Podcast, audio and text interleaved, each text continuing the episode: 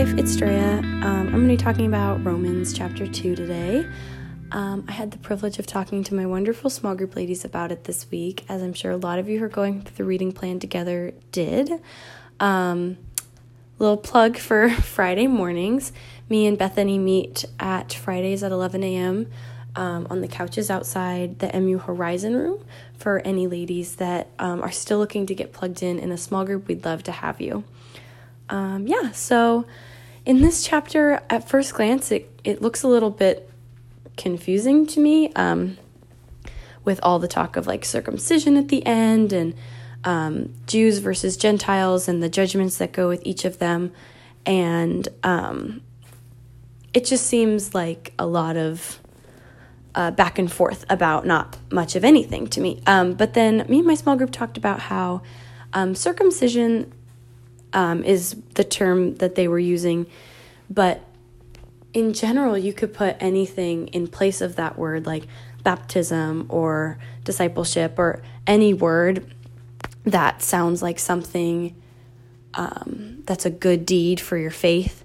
And um, it's about inward and outward practice at the end of the day. It's not about whether you've done that thing or been a part of that thing. If it's just performative and you're just doing that thing or being a part of that thing for the appearance, then it's not changing your heart. And God can see that. God can see that your inward practice of your faith isn't um, isn't the same as your outward appearance of your faith, and that's really important to Him. And so it talks about how um, people that are sinning outside of the law will die outside of the law, and those sinning under the law will be judged by the law.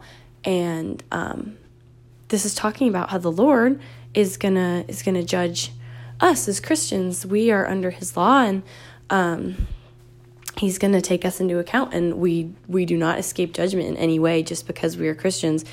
Um, and in fact, we talked about in my group how um, because we're Christians and because we know what the word of the Lord says, we if we choose to ignore it, that's worse than someone who is not aware of the word um, doing something sinful because they aren't aware that that's wrong. And if we know something's wrong and we choose to do it in spite of the way we know it makes the Lord feel, um, then that is a very that's that's something very serious. Um, so that's something that really resonated with me. Um, was we have all this knowledge and we have the wisdom that the Lord has given us about the way to live our lives and about the way to treat people and um, not to judge and all these beautiful things that we need to be practicing and how deep the sin is if we know these things and if we look at these things.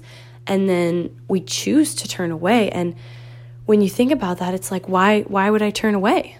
Why what would be the motivation for me to not follow what the Lord has for me and what the Lord wants for um, my life and my actions. And um, the the enemy is just so present here with us on earth, and um, there's temptation, and there's just a lot of um, worldly satisfaction that can come from turning away from what the Lord wants, and um, it's very hard to fight that. Sometimes we talked about that in my in my group how um, it feels like every time we want to really dive in and get really close with the Lord and sit with His presence and listen for His voice, something gets in the way. And that's the enemy. The enemy is seeing that you are a threat because you are doing the Lord's work and you are bringing glory to His name and praising Him.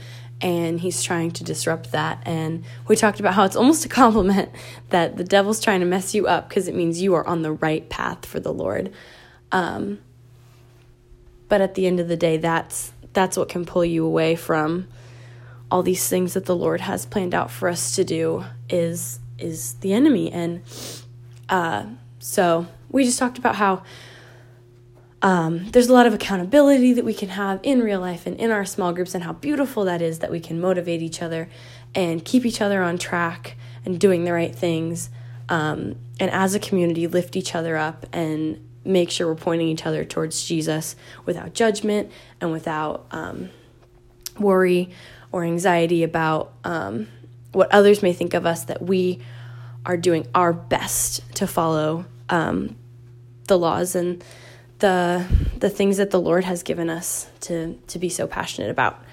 Um, so yeah, I just I'm so thankful for my community and my small group that's keeping me accountable and uh, just the blessing that that real life is and that small groups are in such a crazy and um, unpredictable time. So yeah, I'll see you guys tonight at the gathering.